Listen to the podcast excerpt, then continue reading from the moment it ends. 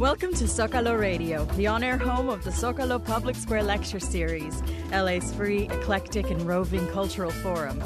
I'm Claudia Vasquez. Tonight on Zocalo Radio, screenwriter of such films as Memoirs of a Geisha and Little Women, and now first time director Robin Swicord, who just released the Jane Austen Book Club, talks to LA Times columnist and KPCC host Pat Morrison about how her film depicts our fractured society in search of a semblance of community, about her first Austen adaptation with paper dolls, and how most of us settle for tiny bits of life instead of the full meal. Swicord and Morrison are joined by two cast members from the Jane Austen Book Club Kathy Baker, whose film credits include The Cider House Rules and Cold Mountain, and Hugh Dancy, whose film credits include Black Hawk Down and King Arthur. Recorded this Tuesday before a live audience at Harmony Gold Theater as part of the Zocalo Public Square Lecture Series, here is Pat Morrison. When I saw all of you lining up outside, I thought that it was for the Oprah show because the turnout was phenomenal. And in a way, I think that Jane Austen is a sort of 19th century Oprah, someone through whom the prism of our own lives can be very much scrutinized and examined. I have a friend who lives in Winchester, a writer, and of course went to the cathedral there, and it reminded me very much of Jim Morrison's grave at Père Lachaise, except there were no marijuana cigarette butts lying around. There were, of course, masses of people who were gathered there to worship, uh, rightly so, at the marker of Jane Austen. And the biggest crushing moment of my life with the publishing industry was as a child when I realized that Classics Illustrated did not publish any of Jane Austen's novels in the comic book form, which is now known as the graphic novel. We had Joan of Arc, who, of course, got burned at the stake, Emma Bovary, suicide, but no Jane Austen heroine. So we are well on the course of remedying that, including with tonight's program. And I'd like to begin with Robin to talk a little bit about the film, the making of the film, and your own influences with Jane Austen that you brought to bear here. All right, what do you want first? first, a Jane Austen book you ever read and what you thought of it. I think the first book I read as a child I was given by my school librarian. It was Pride and Prejudice. And I acted out Pride and Prejudice with my paper dolls a number of times, uh, probably my first adaptation. Uh, I read Jane Austen successively through the different sort of epochs of my life, and um, I think that there were some books that I just didn't completely understand until I was older. Persuasion was one that I, I got much more as I got older. But I always loved the books. I wouldn't say that I was um, a Janeite. I wasn't one of those people that has to go to conventions and dress up in period clothing. And, you know, I, I wasn't. You don't like pantaloons? You know, I, I like them, but actually, she didn't wear pantaloons. I can tell you that in her day, ladies wore nothing under there. Oh. So, I think this so will increase know. sales among the male population.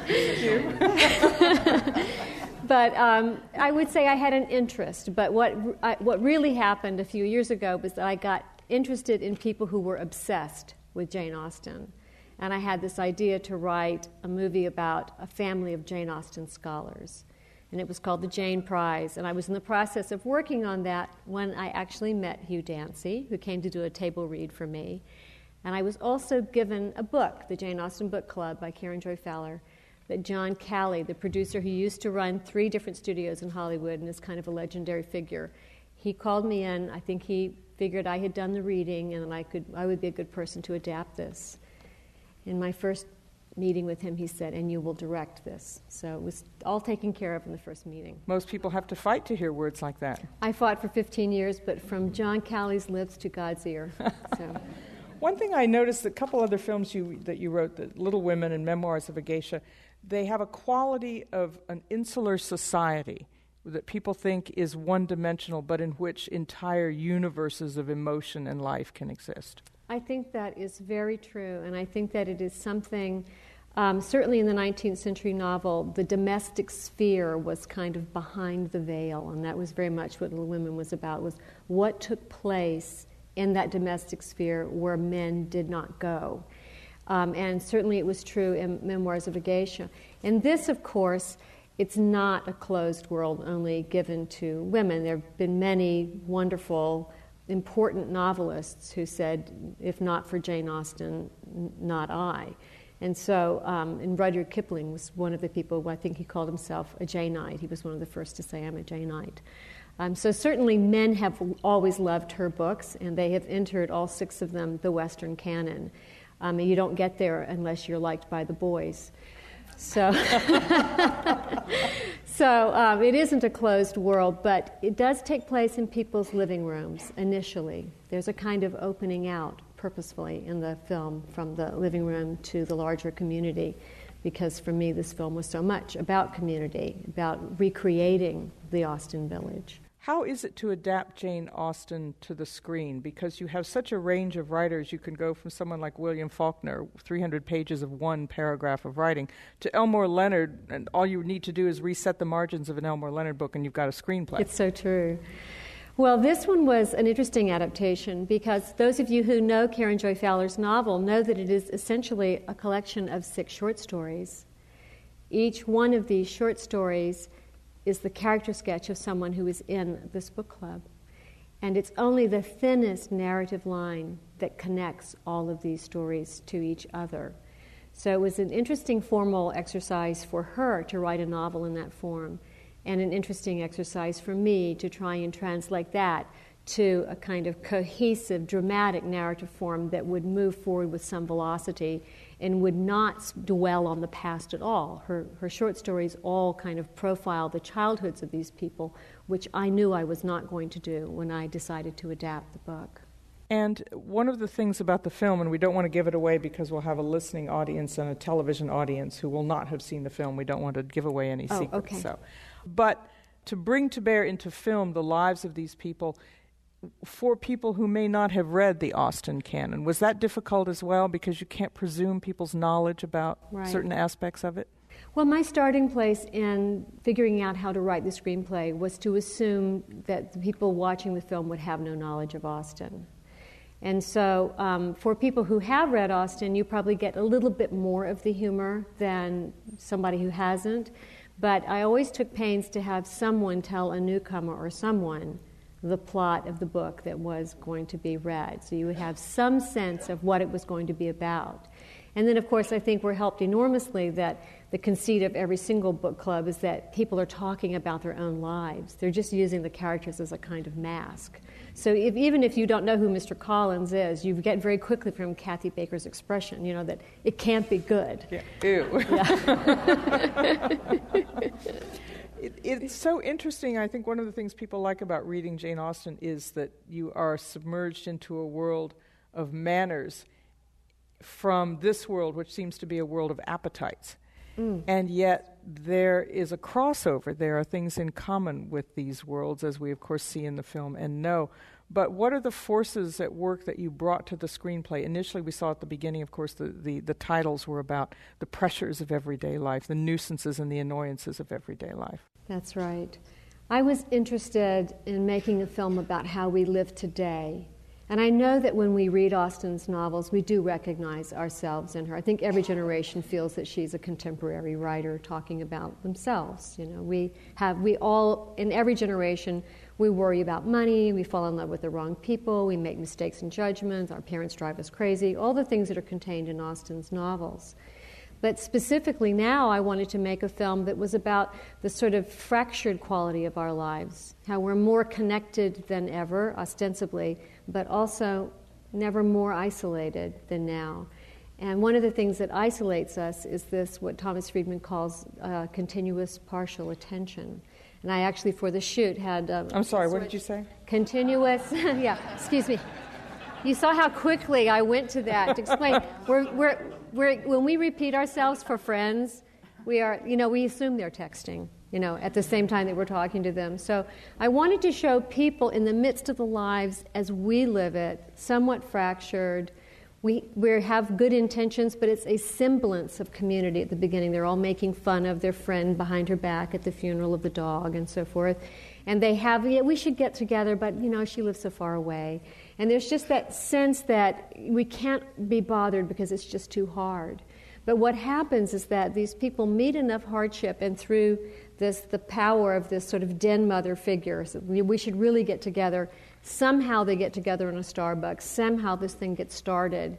And we see this kind of progress toward focusing on each other and finally creating community They, don't even, they didn't even know they were going to do that. They just thought they were going to somehow get through the easiest version of a book club, which is a book club where they've already read the books and they can kind of fake it. which is very reassuring, actually. um, when you compare the, as I said, the mannered world of Austen to the world where we so many things are new in the social settings that we almost have to make it up as we go along, is there a sense of even for writing a screenplay, the reliability of the structure of an Austen world and the chaos of the one that you were trying to bring around it? Yes, I think the character Jocelyn does talk about the, the safety and order of her world. And I think that she sort of did invent the romantic comedy notion in which people are mistaken about each other all the time and they there's someone that they don't like at the beginning and then later they fall in love with them. Or you know the family obstacles uh, social obstacles you can't be with that person because you know like lady catherine de bourgh you know obviously you must say that you're not interested in him because you could never marry into that class. And those kind of obstacles which are just the lifeblood of romantic comedy she had present in all of her novels and we've been sort of riding her coattails ever since. Certainly hollywood has so those things were all present. They were just gifts to this story. And I didn't discover that. Karen Joy Fowler did. She went in and made a kind of, I'm going to write a novel about a book club in which people's lives parallel the obstacles and the lives and the characters of the people in Austen's novels.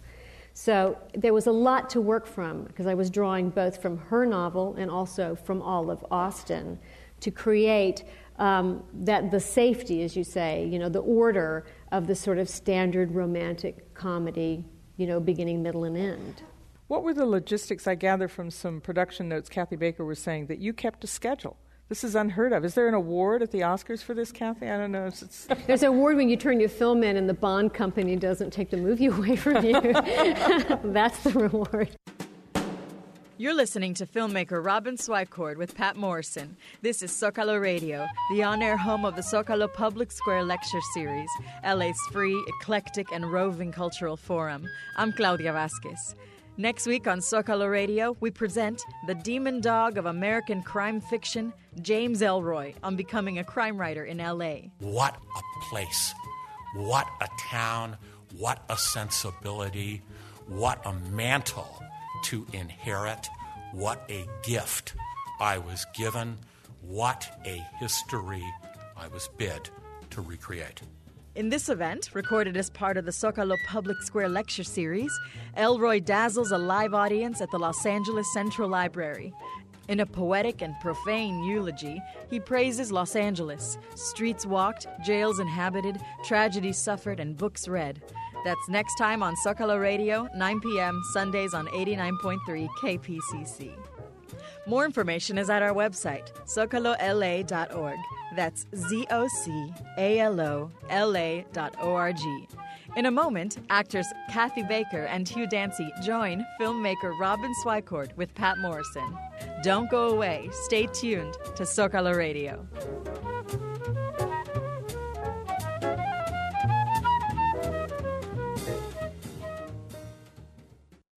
Programming on 89.3 KPCC is supported by California State University Fullerton, hosting the Upward Bound program, a federally funded educational program designed to assist low income, first generation students with the skills and motivation necessary to complete high school and successfully enter and excel in college. Cal State Fullerton, celebrating 50 years of creating opportunities for future generations to discover, innovate, and achieve. More information at fullerton.edu. Is there no place that advertisers won't put their messages? The lines dividing spaces at a San Fernando Valley parking lot got turned into advertising strips for the show Desperate Housewives. Advertisers themselves are desperate. As the world gets saturated with ads on toilet stalls and restaurant menus, they have to find more unusual and intrusive places. And for women behind bars, the only power they have may be the power of language. A writer who taught writing to women prisoners is here Monday beginning at 1 p.m.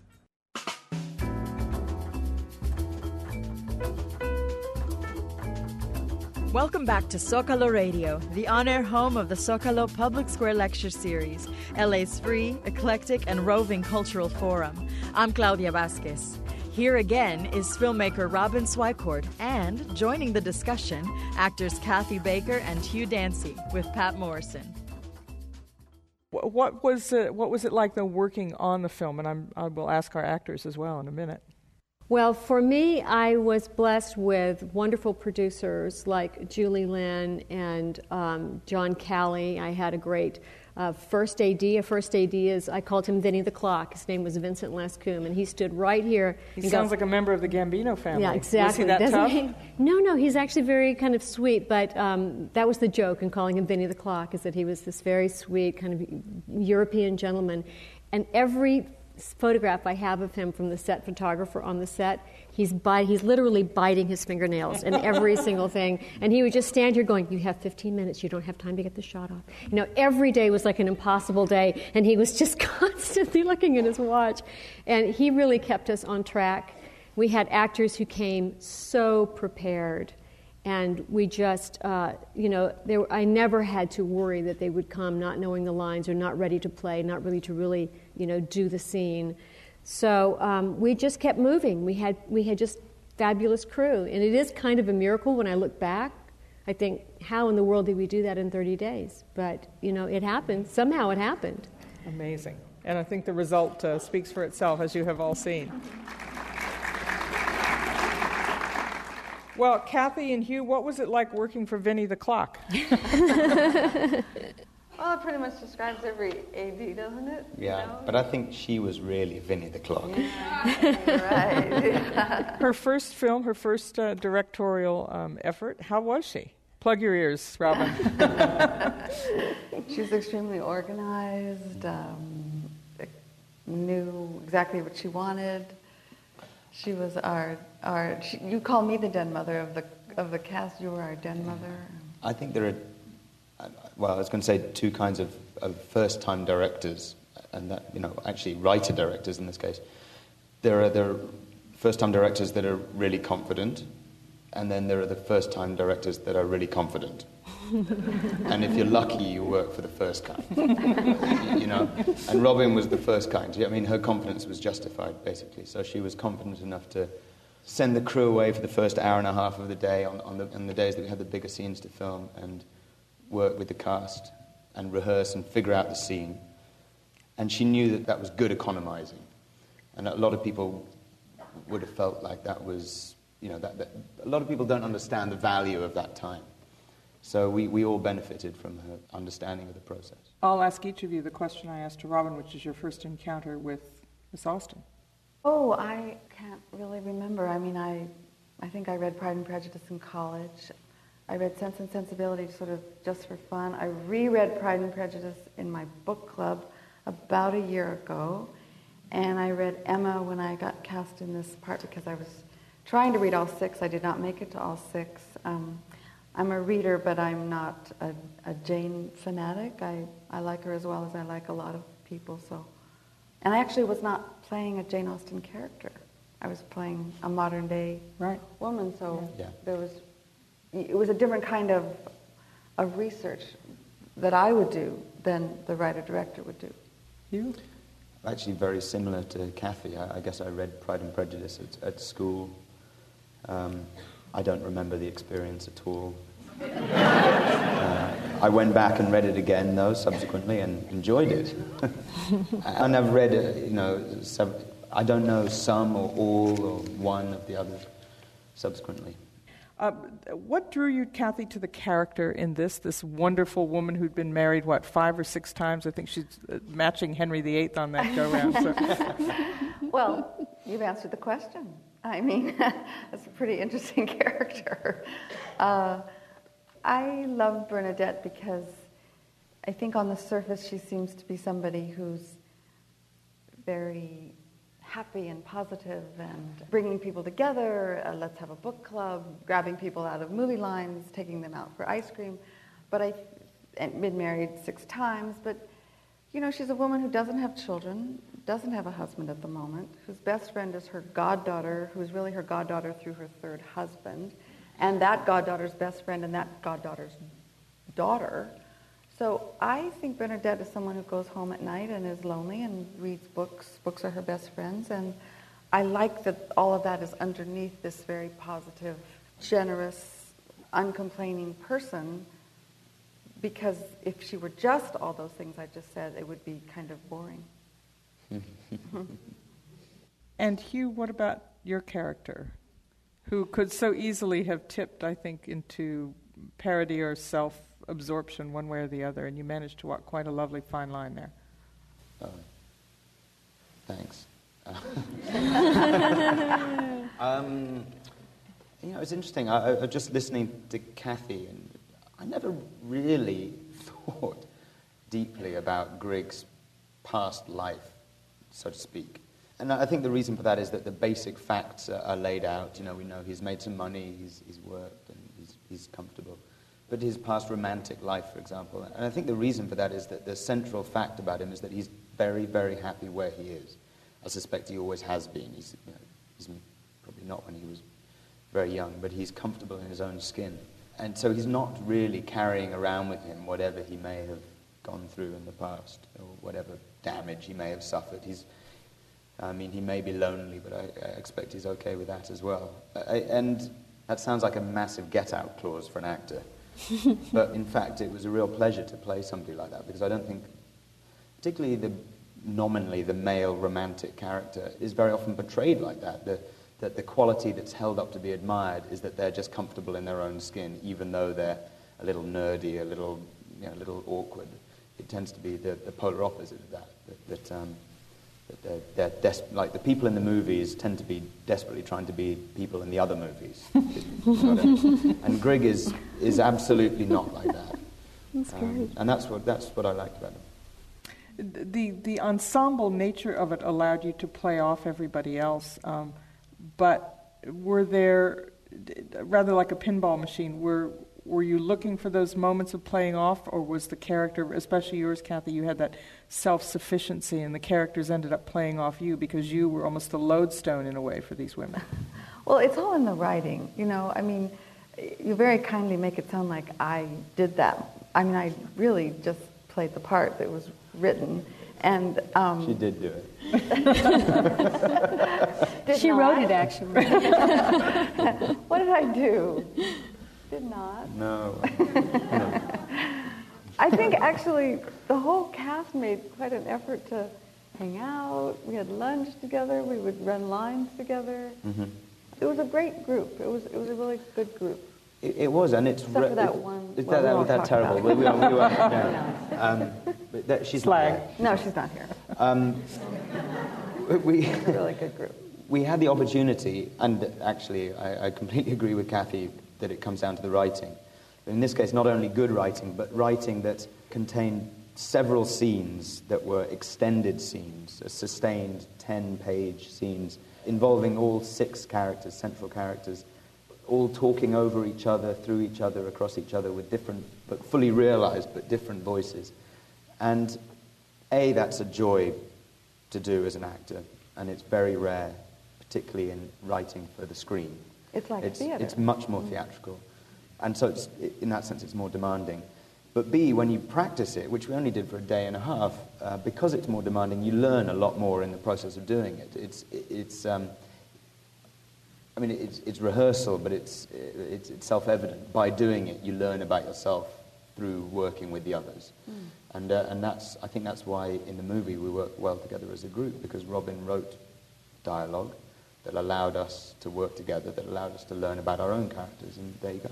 Robin, how did that work? It, it put me in mind of, of uh, Howard Hawks with the characters talking fast, talking over each other, and they wanted to be heard, but they wanted to listen at the same time, and we're straining to do it too. It's not an effort, but you know that everybody is so engaged in the conversation. That's how people really talk. Well, I guess there, there are two parts to the answer. The first thing is that um, we were able to run the scenes enough that the actors found the natural conversational rhythm. And within that, they could then begin to play. And I actually saw myself, um, these two particular actors did not go to all of the rehearsal that was available to us because they were both shooting other things when we started rehearsal. So they joined us late. But we did do rehearsal with some of the other people in twos and threes. We never got the full day of book club rehearsal until after Hugh had already worked a couple of days. So it was that particular day of running those book clubs was a day full of discovery. And what I felt was that my job was just to remove obstacles so that the actors could be released. They could release themselves into play. So sometimes it was a matter of answering a question about the text. Sometimes it was reminding them of something about the character, or sometimes it was just sending the crew away so that they could run it and find the rhythm. So when they had that, the other part of the challenge was the second thing, which is Maryann Brandon, my editor, who's actually here in the audience tonight. Where are you? Do you want to stand up and say hi? Where is she? Up in the back there. Up in the back. There she did. She did, she did such a beautiful job in cutting the natural rhythms of performance so that that actually did end up on the screen. It's an achievement in itself when you think of comedies that almost work, movies that you you would sit in the theater and you hear how funny the lines are, but somehow it's not actually that funny. And very often it comes down to someone knowing how to cut the scene together so that those natural rhythms actually play. What about Kathy? What about the timing of that? I mean, the the, the romantic comedy timing, but it's so it is theatrical, as you were saying a little earlier. It's it's just so nuanced. Well, How do you pull it off? I guess again, I I just want to say, I mean, it, it's. I'm going to pass the buck again. I am going to pass the buck to the writer. I am. well, I mean, sometimes a scene just plays itself. I guess if everyone's doing Well, I'll, ju- I'll jump in if job. I may. I mean, it's true, but Go I'd ahead. like no. I'm going to why, because I'm going to because I, now, I know. Hugh? You interrupt me every. I'm sorry, but we all we sat there watching Kathy, and, and I think that it's all very it is in the writing, but you need you know you need a, a good example in a group like this to know how to do it, and Kathy was the perfect example. She's just skilled and and, and generous, but concentrating on her own game. That's a very American phrase. concentrating on our own game, and so I, I'm going to steal back a little of the credit for Kathy. Thank you. You're listening to filmmaker Robin Swicord and actors Kathy Baker and Hugh Dancy with Pat Morrison. This is Zocalo Radio, the on air home of the Zocalo Public Square Lecture Series, LA's free, eclectic, and roving cultural forum. I'm Claudia Vasquez. This fall, the Zocalo Public Square Lecture Series continues to invite top notch guests. LACMA's Michael Govan tells the Hammer Museum's Ann Philbin about his take on the LA art scene. Conservative luminary Michael Gerson argues for what he calls heroic conservatism. And critically acclaimed novelist Francisco Goldman visits Zocalo to discuss the themes of his first nonfiction book, The Art of Political Murder Who Killed the Bishop? About the murder of Guatemala's leading human rights activist, Juan Gerardi. Events are free, but reservations are recommended. For more information and to reserve seating, just click on our website, zocalola.org. That's Z O C A L O L A dot O R G. I just want to let you know that I love Zocalo. I think it's a great place to have a public forum. Often, when I come to one of your talks, I hear people say something where I'm thinking, oh my gosh, you just said that in public. Can you really say that? And it's going on the radio. It's fantastic. I don't. I could think of very few places in Los Angeles where you have a forum where people could do something like that. I think the event is fabulous and the food and drink is fabulous, so it's been a successful evening. This is only the second time we've come to one of their events, but we like the fact that it's free, for one thing, and that they get really good, interesting speakers who have something important to say. I like the food. I live in Long Beach, so I can get here by train. Enjoy the cultural activities that are available in downtown Los Angeles. Zocalo is excellent. It just gives you a lot of diversity about the city that you don't get in the mainstream press, and I just think there's a wealth of information to be garnered by any Zocalo program that's offered. I was completely blown away. I love the availability on podcasts because occasionally I'll miss a program. It lets me go back and pick it up. The quality is also very nice. I enjoyed it for quite a bit. You give them some great things to think about, and then after that, you feed them. I mean, it's all about the people here. If you have comments, critiques, or kudos about Zocalo Radio, send them to comments at zocalola.org. That's C O M M E N T S at zocalola.org. Now we return to filmmaker Robin Swicord and actors Kathy Baker and Hugh Dancy with Pat Morrison. Now, was that really champagne in that bottle? I like to think there was. Oh, no. I'm a lightweight. Are you kidding? Erich von Stroheim used to insist on champagne in his champagne scenes. I'm very sorry. It must have been the budget, we have right? rules about that now. It was only the budget. On our next film, champagne in every shot. I'm glad to hear about that. So. Um, and beh- underneath everyone's seat tonight? a bottle of fake champagne. you, you're, you're working this as, as derived from Jane Austen, but, but again, I think a, a lot of people here are interested in your take on Austen and why, in a sense, she has become almost Shakespearean in the plasticity of her characters. Shakespeare is played in Japan and you know in, in Mhm. medieval mode and Right. in uh, virtually any country and every culture he can be adapted. And the same seems to be true for Austen, and certainly the popularity of Austen elsewhere. What is it about the characters that makes them so universal and so timeless? I just think that Jane Austen knew how to draw a bead on human psychology, particularly human social psychology, and that it is true. And I couldn't, I wouldn't dare say that it's true in every culture, but I think that many people, um, through time in many different cultures, have come to Jane Austen and said, "I see myself."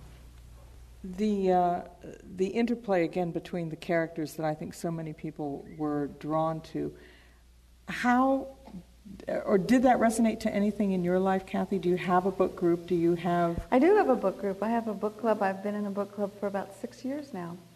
Um, they're all, um, what we have in common is our children go to the same school. Um, it's only women because, you know, women really are the best. The best. you know, we- we You, wouldn't want a you see now what our Hugh book. had to put up with for 30 days. I was educated. I got, I got schooled. Yeah, we, poor thing. The University of Kathy? Actually, Amy Brenneman.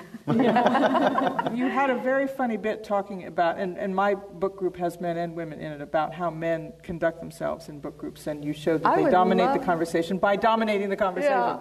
My, one of my favorite scenes is when I have that long monologue eating ice cream and I keep interrupting Emily Blunt. That's wonderful. Men interrupt, she says, interrupting Emily. they go on and on. Hugh, are there book group like experiences which really end up not being so much about the book at all, but about the personalities in the group? Mm, I, well, I went to Oxford University for three years. That's the world's worst book group. um, I've never been a member of a book club or a book group. I can easily imagine that the personalities or the different agendas might take over. I'd like to believe they would some of the time. And I don't know if I would be the ideal book club member myself for that reason. What, you'd be too declamatory, too. Yeah. Would, I, I they- think, would it be men and women or just men? what, in the book club I don't want to be a member of? Yes. Thank you, Groucho Marx. Thank you. Exactly right. No, I, I don't know. I've, I've, I've, I've uh, I mean, having only thought about it recently because of this movie, I, I've always, I felt like maybe it would either be too high or, or too low, and it's very unlikely that everybody would be on the same level. And my tolerance levels are maybe not well developed enough to, to reach that. Or, you know. Robin, in the movie Crash, we had the example of people uh, almost engineering contact, sometimes violently in their lives, just to have contact. In this, people have to structure contact into their lives in a modern world because there seems to be so little that at least is of consequence that doesn't involve screaming at someone in India on a telephone. Um, so, so how is that how you conceived it? How people bring reality, bring um, authenticity into their lives that feel in so many ways so inconsequential with uh, with the outside world and and its machinery. Right. I think that it surprises them. That is exactly what happens, is that they construct meaning by getting together. But I think that when they start, it really is just like, well, I guess we have to do this because Bernadette insists that we get together and have this book club. you And know, we're all scared right. of Bernadette, right? Yeah, and, we're, and we, you know, and she means a lot to us, and you know, she'll just keep hounding us, and so let's just do it. And she has some kind of, she's a nexus person. She's good at pulling people together, and then they want to do it. And then there's Sylvia, who's like, well, I'm not going to sit home alone because it's just so depressing. My husband has left me. And everybody has their own little reason for wanting to be there. I think Prudie is not someone who makes friends very easily. And so this seems like, oh, this is a way. Even in She's- France? well, if she'd ever could get to France, maybe she would find her people. But meanwhile, she's at home with a guy that has the sports channel on all the time. You know, so she wants to get out of the house and be with people who will discuss books with her. So everybody has a kind of selfish reason, in a way, for wanting to be in the group, as well as sort of think, okay, I guess we should do it because Bernadette's making us. But I think that the thing that's surprising is, and I think all of us have this somewhere in our lives, where you get sort of um, somebody just kind of forces you into being on a committee that you don't want to be on, or there's something, or you get dragged into some kind of uh, volunteer thing, and you think, I, I want to do this one time and I'm going to be done. And you just kind of get hooked, and you start feeling a responsibility to the people that you're working with. And then you're sort of one of them, you know. You don't. now you now you're really in a book club. You know what are you going to do? It's an enforced society. It, it, the, the, society itself has a kind of gravity, but wonderful things can happen in that. I mean, I had that happen to me when I got pulled into doing volunteer work at my kid's school. You know, as time went by, I just kept having to take on more and more. I didn't even know where the work was coming from. I ended up on the board of this school, and then this we ended up this board building a secondary school, and it was one of the more fantastic experiences of my life. Looking back over that nine years, how much that experience caused me to grow. And I think that that is one of the things that happens when people do allow themselves to be undistracted, to focus, and to construct something meaningful. And it's become something of a luxury for all of us, I think. Absolutely. I mean, it doesn't have to be. We just have to say, all right, I'm putting down my Blackberry and I am going to go to my book club meeting. You know, I'm going to go do something with another person instead of just. There's a kind of superficial glide that you do through life as you're texting somebody and you're on the phone and we should really get together and oh, you know, it's just it's just like it's just like little tiny bites of life without ever really sitting down and having the meal of life. And maybe the machinery serves as the screen or the impediment to us that uh, the orders and manners of uh, Regency England served in the Austen novels, something to be broken through. Well, that may be very true. Certainly, it functions the way I guess social class did. Although th- someone was pointing out today was a very astute comment about how now there are all kinds of other unwritten social laws around all the various means of communication, like I haven't seen any in evidence. but no, but it's like you know, oh, if he, you know, if he texted you, he's not that serious about you. He really has to call. You know, it's like you, you, you have to. Re- he, he did it, but he put an emoticon at the end, which kind of undercuts the message. You, you're, you're, you're having to decode in a completely different way. You've just heard filmmaker Robin Swicord and actors Kathy Baker and Hugh Dancy with Patt Morrison. In a moment, questions from the Zocalo audience. This is Zocalo Radio, the on air home of the Zocalo Public Square Lecture Series, LA's free, eclectic, and roving cultural forum. I'm Claudia Vasquez. On Wednesday, October 3rd, join us for an evening with Michael Govan. 43 year old Michael Govan recently completed his first year as director of the Los Angeles County Museum of Art. He visits Zocalo to chat about his meteoric rise through the art world, his dreams of turning LA into the new cultural capital of the U.S., and the things this city must do to help us get there. Anne Philbin, who has been widely credited with turning the Hammer Museum around, will quiz Govan about everything from Jeff Koons, his take on the LA art scene, and why he thinks Los Angeles is the most beautifully named city in the world.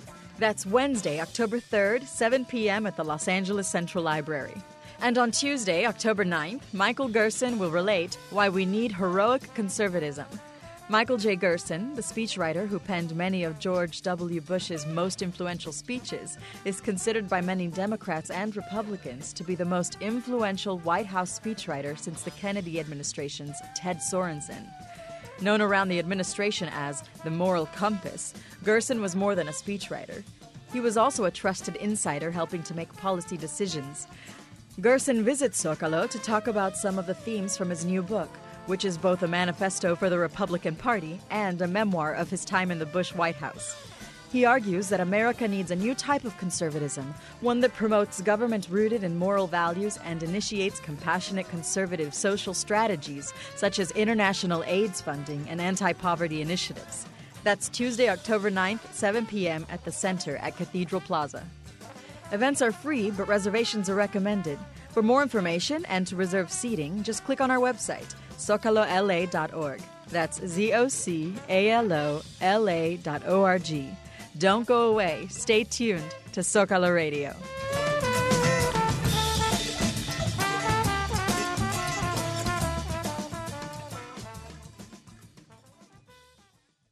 To look at her, 86, quiet, unassuming, you wouldn't imagine Kate Nolan had tended critically wounded soldiers from Normandy through the Battle of the Bulge.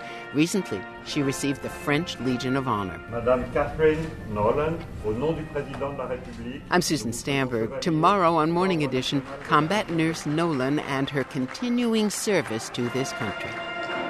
Weekday mornings on 89.3 KPCC. 89.3 KPCC is now broadcasting in HD digital stereo. With a new HD radio receiver, you can listen to our main service and two alternative channels BBC Mundo, the Spanish language news service of the BBC, and the current adult alternative music from Minnesota Public Radio. For more information on HD radio, please visit kpcc.org.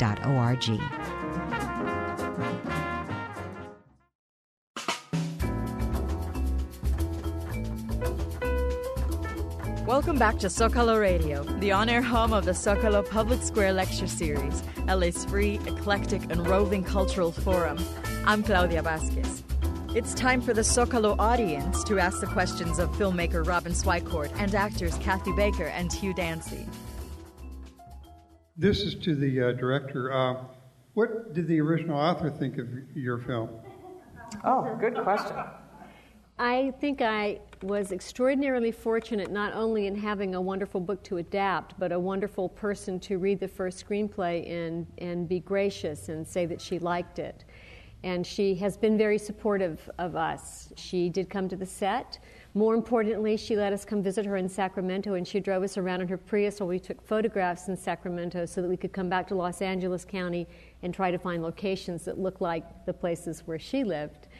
And I actually saw her this weekend. We did a Q&A together, and it was so interesting to hear her talk about the book and kind of compare it to the film. She's really been very lovely about it. My name is Jim Hunt.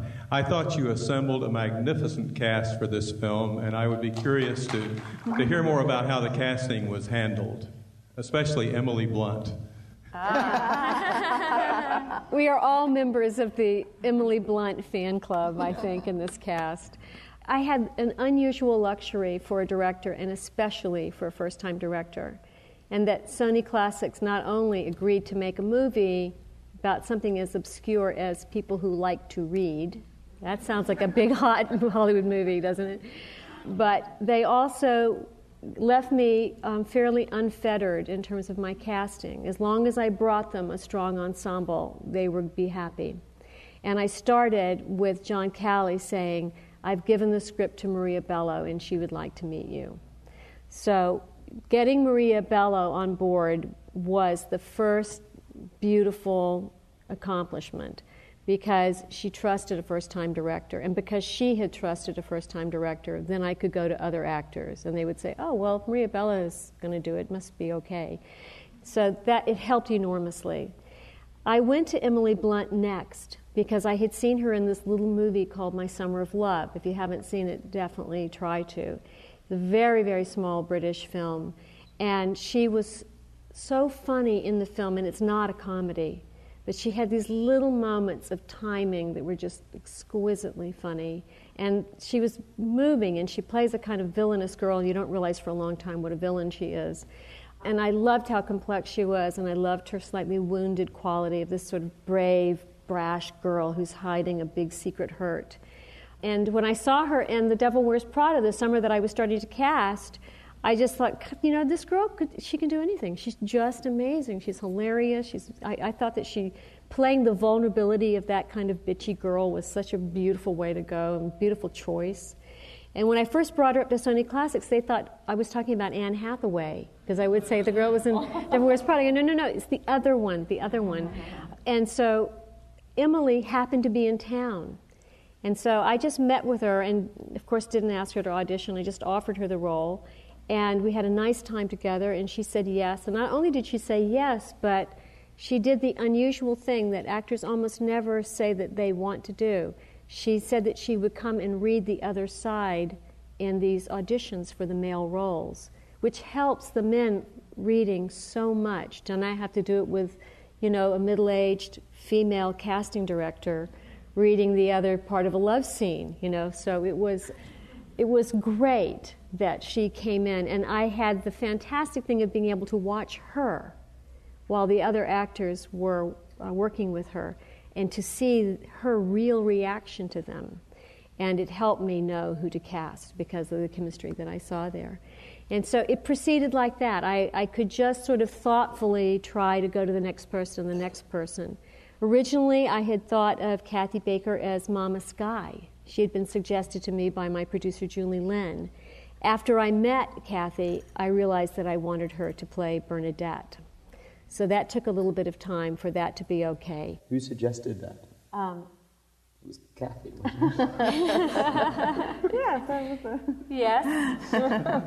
I, as I said to Kathy, I raised my daughters saying a certain thing to them, which is that it's very hard for women to say, I want, to say what they want. And I really appreciated Kathy saying, I want the role of Bernadette. So I thought it was great. And um, she says she didn't say it to me directly, she said it to her agent, but we'll let that dispute lie.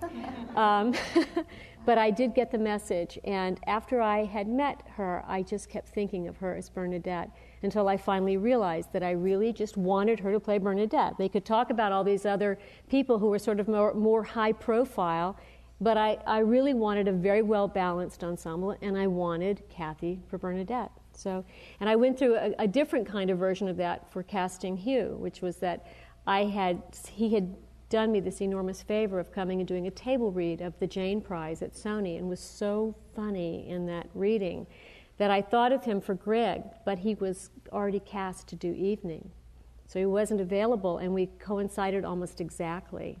And so we went through a long kind of casting process and talking to different people.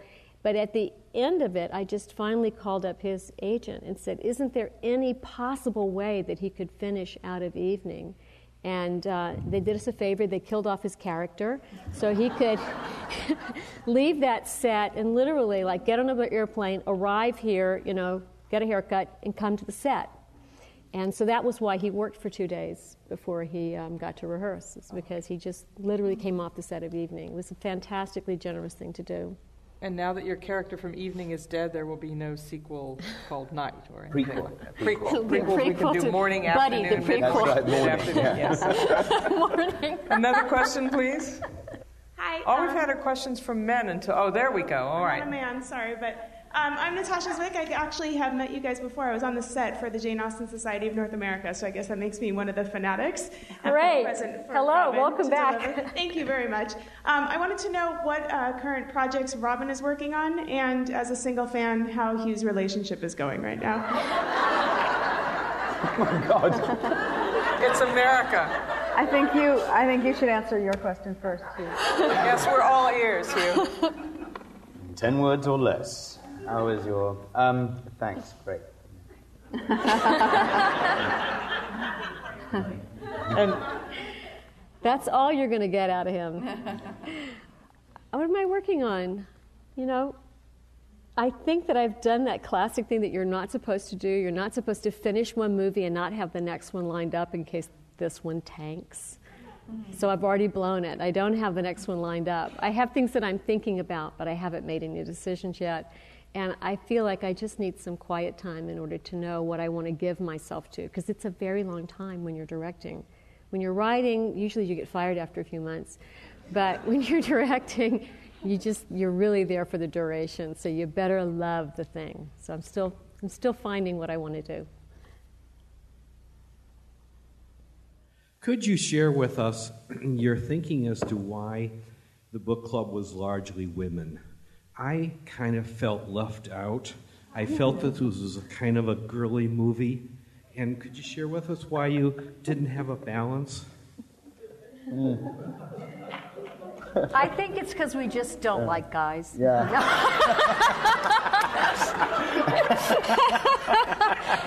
it's You not- told. no, you shouldn't take offense because I just want to point out that this came from a novel written by Karen Joy Fowler, who was in a book club. And she's in a book club that I believe is mostly women. I think that she was writing what she knew. And I think that there may be book clubs that are evenly divided or are all male. It's possible. But that isn't what her novel was about. So we were really slavishly following her macabre design. and I think it's I think it's worth a question, and, and we can have a show of hands here. How many of you who are in book clubs are in all women book clubs? How many of you are in mixed book clubs? Yeah. well, How many all male book clubs? Ah. Yeah, exactly. Why- maybe we can undertake this briefly. Why? Why That's is that? the why? question. Kathy, why is a book club a, a, so often a female undertaking? men would have to listen to each other. Cue for the defense. um, I, I don't know. How do you play basketball and you know talk about a book and things like that? yeah, I had, I had five weeks of this. Yeah, I, I don't Well, know. I don't know why. Why the men in the audience? Why aren't you in book clubs? Isn't there a line in the movie, or there's a line in the like book that men together? read to, what is it, they don't There's- like to let go men don't what do- they They hoard what they read. Men is hoard what they yeah. read. Yeah, Yeah, if that's they the- read, I said. but men don't have. Com- we women are wired for community, and men are wired for protection. And so, So get outside with a you know, gun. go and you know, kill me a mastodon that Go I can shoot a eat book after today. my book club. I don't know. I don't know. It's it's interesting. I want to say one thing in defense of this, though. Innumerable men, we've been doing a number of these screenings over the last several weeks. Innumerable men have come up to me afterwards and said, You know, I didn't think I would like this movie because of the title, Jane Austen Book Club. So I didn't think it was a movie for me. But actually, I'm going to send my friends, which is very gratifying because when I thought about making this film, I did not think, oh, let's go make a movie for the girls. What I thought was, I want to make a movie for people who love to read. And to me, that's a big group of people. My name is Dorothy Slifka. This is for the screenwriter. I'm a non reader of Jane Austen. I, I really enjoyed the movie.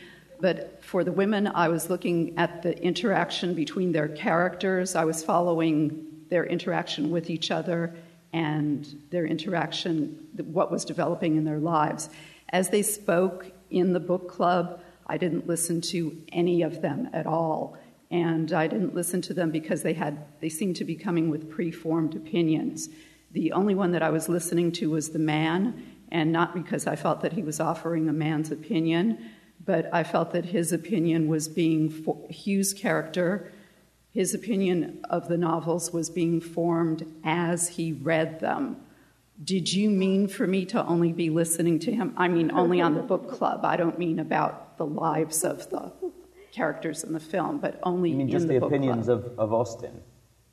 Hmm? You mean just their opinions of Jane Austen? Yes, only within the book club. But Do, do you, as the I- screenwriter, mean for me to be only listening to Hugh's character because Could, could I just it's remind you that in the book club, it's a group of women, women who have already read Jane Austen. That was the premise of the book club, and we sort of mistakenly invite Greg into the book club, who has never read Jane Austen. So you exactly Mm. got from the film exactly what was written. That I am the only That character who's is the one who is discovering, and we all do know Jane Austen very well and are very opinionated. Uh, so I'm just saying that again, um, Robin was following the, the book. Well, I intended for you to listen to every word and, and have it inscribed on your memory so that tomorrow you could repeat it back to me verbatim. So if you're only listening to Greg, you were listening to a wonderful actor. I should be grateful for that, I guess. I hope this turns out to be a question and not a comment, but uh, in reaction to the comment about uh, not listening and people came with preconceived ideas, what happened to me in seeing the film that didn't happen in reading the book was that I saw that yes, they had read the books before, but what happened to them during the course of the book club, because of what was happening in their lives at that point, was that their ideas changed. And that's what really I thought was so meaningful to me because that's what happens in my book club. Uh, yeah, and I, I, I that's say, what it was about. I'm, so, I'm sorry to interrupt, um, but I was going to say that I, I think that those, those characters that have fixed ideas about the novels in the book club, actually those, those fixed ideas really just reveal what's going on in their lives and what's going on in their minds about their lives at that time. And what they, what they think of as very solid, grounded opinions are essentially just help or whatever it might be. You know. So, um, so, so yes, I, I, thought I thought being being opinionated is just as revealing as being uh, as being uncertain in the context of the, of the book club. Hi, my name is Gordon, and uh, this is for Robin. As one of a long line of writers who have made the transition to hyphenates, congratulations. Thank you. How did you prepare for the transition, and how did you train to become a director? Did it just come instinctively? Did you do any kind of specific training? What, qual- what, what prepared you for that new role? I think that I had been preparing for this basically most of my life. But I specifically, about 13 years ago, made a short film, half hour film, which was um, financed by Touchstone and a grant. And it wasn't meant for distribution or broadcast, it was just a way of encouraging writers to make the move into directing. And so um, that short film played at the Aspen Shorts Fest. It actually closed their festival that year. It was very exciting for me. And I started then getting offered jobs to write for not very much money, and I could then attach myself as a director. But none of those projects got made. So I ended up working on films that I wrote that other people were directing, and, and a couple of times I was a producer, which kept me around the, the, the, margins of it so I could watch and so forth. But I just was, I was constantly, as I wrote, rehearsing how I would shoot something.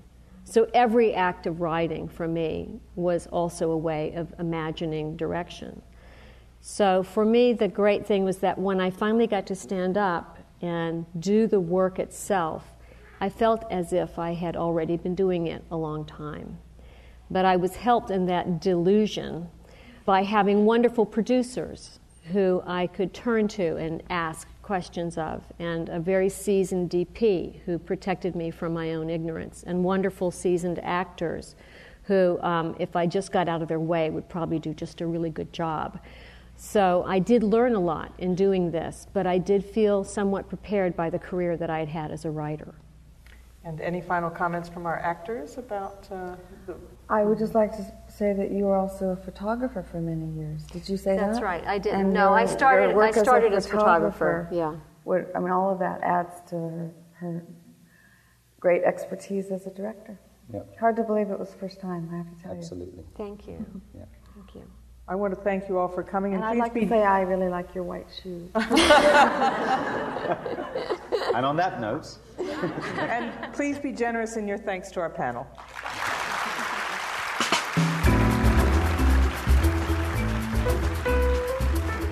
You've been listening to filmmaker Robin Swicord, actors Kathy Baker and Hugh Dancy with Patt Morrison. This is Zocalo Radio, the on air home of the Zocalo Public Square Lecture Series, LA's free, eclectic, and roving cultural forum. I'm Claudia Vasquez. Zocalo Radio is supported by a generous grant from the James Irvine Foundation and by the California Endowment. Catch us again next Sunday, or we'll see you at one of our many free events around town. For more info, go to zocalola.org. That's Z O C A L O L A dot O R G. The executive producer for Zocalo Radio is Peter Stenshol. Douglas Gary is our engineer. Thanks for tuning in.